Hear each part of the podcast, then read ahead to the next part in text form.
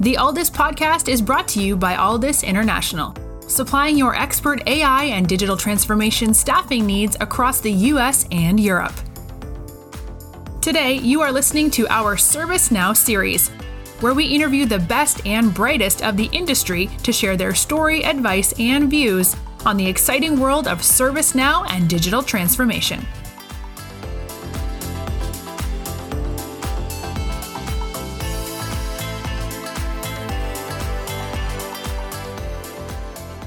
Hello and welcome to another edition of the Aldis podcast. I'm your host, Ben Sparks, and today we are continuing with our digital transformation series, focusing on ServiceNow. Today, we are very excited to host Sachin, who is a S V P of Digital Technology at Tech Mahindra. He is a strategic technology leader who builds and scales enterprise-grade platforms that deliver digital adoption in Fortune one thousand companies. He, he prides himself on helping innovate, optimize, and grow businesses by applying technology to achieve business outcomes. He uses strategy and execution to build and scale technology through organizational change and collaboration and innovation. Today, Sachin is going to be talking about a number of different topics, including the exciting years that he's had at Tech Mahindra, but also focusing in primarily on the macro themes relating to digital transformation in and around his portfolio of customers, best practice, and also looking at the exciting world of A I Ops. So Sachin, welcome to the show. Thank you, Ben. Excited to be here. Oh, us too. So yeah, obviously people will have heard of Tech Mahindra. Let's start by giving uh, our listeners a quick high-level overview of the organization. So Tech Mahindra is a well, five to six billion dollars global system integrator, managed services provider. Uh, we work with a number of Fortune five hundred, Fortune one thousand clients across the globe. Uh, we have presence in uh, sixty plus countries now. We have been in existence for uh, close to thirty-five years now. So it's a happening place. It's a place where we are doing a lot of work, exciting work around digital technologies around the globe. So let's talk about you for a little while. I'd love to know a bit more about your responsibilities and how you fit into the picture over there at, uh, at Tech Mahindra. Sure. So, so my role is uh, as a senior vice president for digital technology is uh, Uh, shepherding the digital practice uh, within North Americas. I'm responsible for building and scaling large enterprise-grade platforms, Fortune one thousand clients around uh, uh, customer experience platforms, data platforms, driving growth and digital transformation. Uh, there is some interesting work we are also doing that you mentioned about A I M L. So that's uh, in last year and a half, that's a big focus. Uh, And you've been at Tech Mahindra for a number of years now. Like I said, a large part of the twenty-five that they've been around. I'd love to know a little bit about your kind of career and some of the sort of maybe key promotions or moves that you've made and, and maybe why they were so impactful to you over the years. Sure, no, absolutely. It has been an absolute phenomenal journey, I would say twenty-five years. And when I joined Tech Mahindra, we were literally less than one hundred million in revenue, three hundred fifty people across the globe. We didn't have too many locations then either. And, and from that, the humble beginnings, today we are from one hundred million upwards of five billion dollars, more than one hundred twenty thousand people across sixty countries. So it has been a phenomenal growth story, growth journey. I think company has grown. I personally feel I have grown substantially as a part of that journey as we have gone, you know, along. I have worked in Asia, I have worked in Europe. I came to U S about fourteen years. And it has been a phenomenal journey. When I left U K, I think in terms of the journey and turning points, I would say that was probably one moment. So let's zoom out quite a lot. I have quite a wide question here for you. And I know that having spoke before the podcast that you've been involved with a number of different industry segments within your portfolio over the years. So if you can summarize, what would you say some of the more macro themes are that are driving digital transformation in enterprise or, or like I said, the, the, the five, uh, one thousand customers? Yeah, if you asked me that question about, about maybe one and a half years ago, my mind would have been more nuanced and I would say this and that. Listen, this one and a half, last one and a half years has completely accelerated digital and has made it, you know, more of a mandate for most of the companies that I'm working with. It's a matter of survival now. Where it was maybe an innovation project two years ago, and where people were uh, experimenting with technology. Today, it's a matter of uh, survival. There are so many big brands that have used the opportunity of this entire pandemic, remote work, remote experiences, uh, all of this to really drive their digital journey, start their direct-to-consumer kind of initiatives, launch themselves in a big way in digital because user adoption. Right? Key aspect has been always user adoption. How do you drive adoption? While the companies can invest multiple million dollars in technology, user adoption is always tricky. But the pandemic and the fact that we are all have worked and worked very successfully remotely for a year and a half means remote experiences, digital technology has got a tremendous boost. I think this is an opportunity for digital transformation in a true sense. If If you looked at digitization and if you looked at digital transformation, for me, there's a big difference there in terms of fundamentally looking at the business model transformation and saying, is there an opportunity for my business to not only transform how we do work, but also as long as I'm true to my purpose and as long as I'm true to my why do I exist as a company or as a business, I, I think everything else in my mind has to be questioned today as a part of the digital transformation, and is being questioned by many successful companies. And I think that is, to me, that is the essence of digital transformation today. It's interesting you've said accelerated. So it sounds like this was already in play pre-pandemic. We've just fast-tracked it to handle the challenges that twenty twenty brought, if I hear you rightly. Yeah, absolutely. Absolutely. I, I think many of these trends were already significantly already in play. The pandemic has only accelerated them in a big way. What, what the pandemic and the overall direction now is really about, how do you really look at new revenue streams? When we say digital transformation, how do you enable new revenue stream? How do you enable growth? How do you even look at uh, product simplification for your portfolio? Because you can digitize a journey, but if your existing portfolio, if your products are common, the customer adoption, the user adoption is going to be limited. And what the industry is now doing is fundamentally looking at the simplification from a business uh, process perspective, simplification from a product portfolio perspective, and really build, building entire value chain with an aim to digitize the customer experience journeys. As long as you take the holistic view of the entire value chain and not just uh, the point to workflow automate, automated solutions, I think there is uh, there is tremendous uh, opportunity and tremendous readiness from a user. So I'm guessing you've got a few use cases across your portfolio. Are there any that you could share with us, either success stories or, or area or something that you feel really showcases some of the transformational trends you've just mentioned? One of the recent ones that we concluded, the customer experience portal for a tier one communication service provider. They were integrating a number of their portals from a number of diversified companies that they had acquired over a course of period. And uh, the user experience was uh, not the best in terms of a seamless user experience across the journey. Performance on many of these pages was suboptimal. And what we, when we started the journey, what I said is fundamentally you have to give user experience front and center. You have to make user experience front and center. And tech, in some ways, technology comes becomes the enabler and not the driver for the transformation.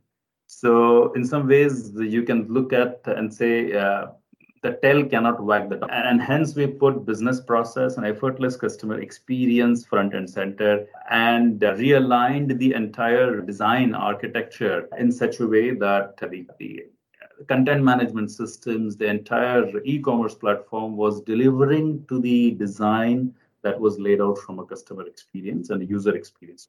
We had to fundamentally define the customer experience journeys, user experience journeys, create a seamless experience across multiple channels, uh, a physical store, the digital portal, chat, call center agents, create a seamless customer experience and deliver that experience enabled by technology, not the other way. Fantastic. Any any others that you can share?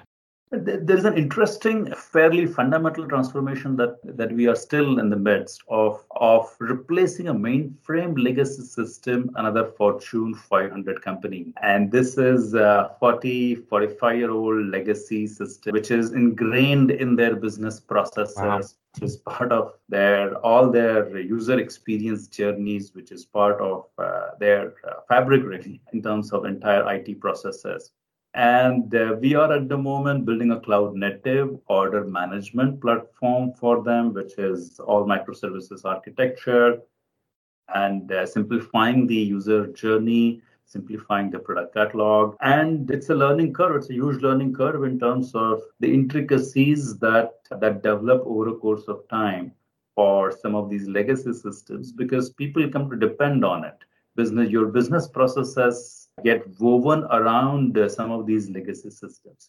And when you try to unravel some of these from the seam, it does it does expose you to quite a few surprises. When we were sitting down and looking at the overall architecture, there was so much of learning in terms of just the domain of in the business domain for this company, in terms of domain decomposition. Uh, in my mind, that was probably the most important aspect in the entire journey, where we looked at the business, we looked at the journeys. When we you create a pragmatic balance between microservices, you want to drive very atomic, independent, encapsulated, et cetera, microservices. But at the same time, you're looking at a very complex business domain, which has long-standing orchestrations. It does require a pragmatic design approach, wherein you take a balance between the true architectural principles, create a domain decomposition, which can allow you to implement something like microservices in a fairly complex, long-standing business. Yes, very, very evolving and very intricate. You are listening to the Aldis Podcast. When you're looking to scale your team, or if you are interested in showcasing your company in a future episode, reach out today. Or if you're in the market for a new role, visit our website to view open positions, w w w dot aldis dot com. So obviously, again, when we spoke before, your role is platform and product agnostic. You're we're talking more about wider digital transformation here, but obviously we can't talk digital transformation without mentioning ServiceNow. Could you talk to me a little bit about the value you're seeing that bring into the customers where you have brought that to as the platform of choice to the forefront? Yeah, we do a significant amount of work with ServiceNow. And to me, ServiceNow is a great enabler of workflow automation, I T S M. Yes, there are a number of use cases that we have done around I T S M, around uh, workflow automation, and around uh, around complex business processes. But what's what's really exciting and new for us at this stage around this now ecosystem is uh, even extending ServiceNow for some of the telecom domain and use cases around telecom.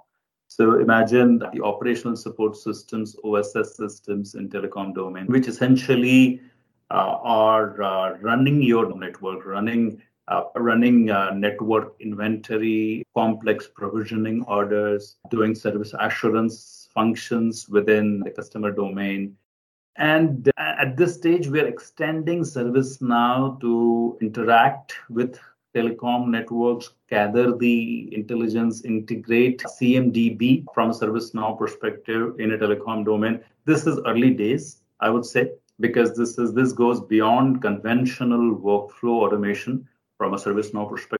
But very exciting times. We're extending certain capabilities. We are working with ServiceNow as well, and uh, some very interesting upcoming clients as well on that. Fantastic. I know obviously AIOps is a passion of yours, and, and when we were thinking about what's next for organizations in digital transformation, AIOps comes up so much. Would you mind giving us a high-level overview of defining, you know, what is AIOps? And then I'd love to know your views on how this is adding value to organizations, and, and maybe what the next steps are for companies who should embrace AIOps into their business. Sure, no, absolutely. I think our journey with AIOps started uh, about a year and a half, two years ago, when when I realized that there is no single solution which can truly address holistic operation scenarios. When you look at operations world today, it's fairly complex. Cloud makes it, uh, you know, adds a twist to the whole story. And as you look at many of the products around, there are products and companies built around one or two specific use cases. So what we started doing is uh, really looking at the wide spectrum of operational use cases and assembling uh, a solution which uh, includes multiple components to machine, uh, often from machine learning perspective. So we started fairly simple. We started with uh, simple incident classification, creating closed loop automation for incidents. So in some ways, you could say a reactive but closed loop.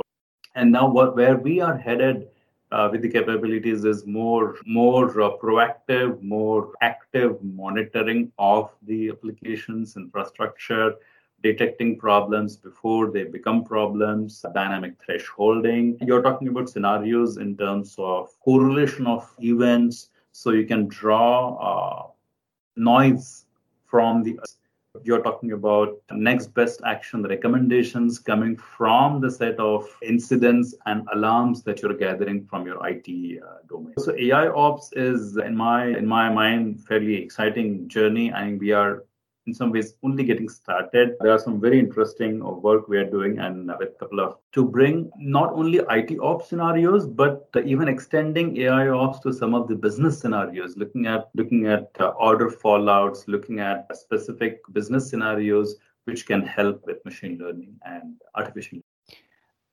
Obviously, obviously. Um, when we're looking at best practice, I'd love to know your thoughts. You've obviously been through multiple implementations, as we mentioned before. You've obviously looked at complex infrastructure that has been in place for forty-five years. If you were to uh, think of yourself as a coach and talk to a peer V P or S V P, um, or even looking at through the framework of coaching a, a, a C-suite level stakeholder, which I'm sure you do on a daily basis through digital transformation, what would be some of your advice around best practice? I think in my mind, ultimately, it's about it's about people. Technology business is about people. It's about uh, getting the collaboration going between multiple stakeholders, ensuring that your cross-functional team is working seamlessly. For me personally, automation is a big best practice, is a big initiative that I drive wherever I'm involved. And for me, business agility is. So when I look at best practices, it's about how do you align technology? How do you ensure that technology does deliver the, the business value and delivers that in a, in a ever-increasing requirements for business agility? So if I look at Agile, for example, and what we are doing with forming Agile Squad, I think that collaboration aspect, that agility aspect, and that automation aspect. If you can bring all these aspects together, in my mind, that is the best way of ensuring that you are delivering to business. Ultimately, for me, it's about business outcomes. All of us are I enjoy working on exciting technologies and I enjoy having architectural conversations. At the end of the day, it's about delivering business outcomes and ensuring business outcomes in a most expedient. Lastly, just before we come to a close, again, I think someone mentioned it to me the other week that it's always, you always think that senior people have always been senior, which I thought was a really interesting way to put it. Look, if you could go back and do it all again, if you could go back, you know, fifteen years and give some advice to your younger self, just generally. I think there'll be many things probably. If I look back, I think my journey has has uh, never been perfect. I think it has been it has been like a flowing river in my that you learn through the process of getting dirt in your hands, getting to the nitty-gritties, and actually getting into uh, the weeds, as you say. But I would say, if I look back, I'd say don't rush. Enjoy the journey. What happens is, I, I think, at least for me, early phases of the of the career. Uh, you are set in terms of what you, where you're headed, what you want to do. And it helps to take, take your time, enjoy the journey, build the long-term relationships, because ultimately we are in the marathon here. You have uh, a substantial career in front of you. And if you look at uh, the whole picture in a well-rounded way, I would say just take it easy and enjoy the journey. I, I, I think yeah, we can sometimes get caught up in the the day-to-day, don't we? We don't really put things into perspective. No, I think that's awesome. Thank you so much. Um, Sachin, this has been great. I, I really appreciate you sharing your insights with us. Is there anything you'd like to add before we call it a day? Thank you very much for asking me on the program. I checked some of the prior speakers, so uh, thank you for uh, asking me here. It's a privilege. Uh, good to be talking to you, Ben. You too, sir. Thank you very much. Have a great day. Bye-bye. Yeah. Thanks for listening to this episode of the Aldis Podcast. If you enjoyed today's episode, don't forget to subscribe, rate, and review. We are available on Apple Podcasts, Spotify, and any Android podcast of choice. You can also head over to our website, w w w dot aldis dot com, to listen to more podcasts, view our open roles, and stay up to date with industry news. Thanks for listening, and stay tuned for more great episodes coming very soon.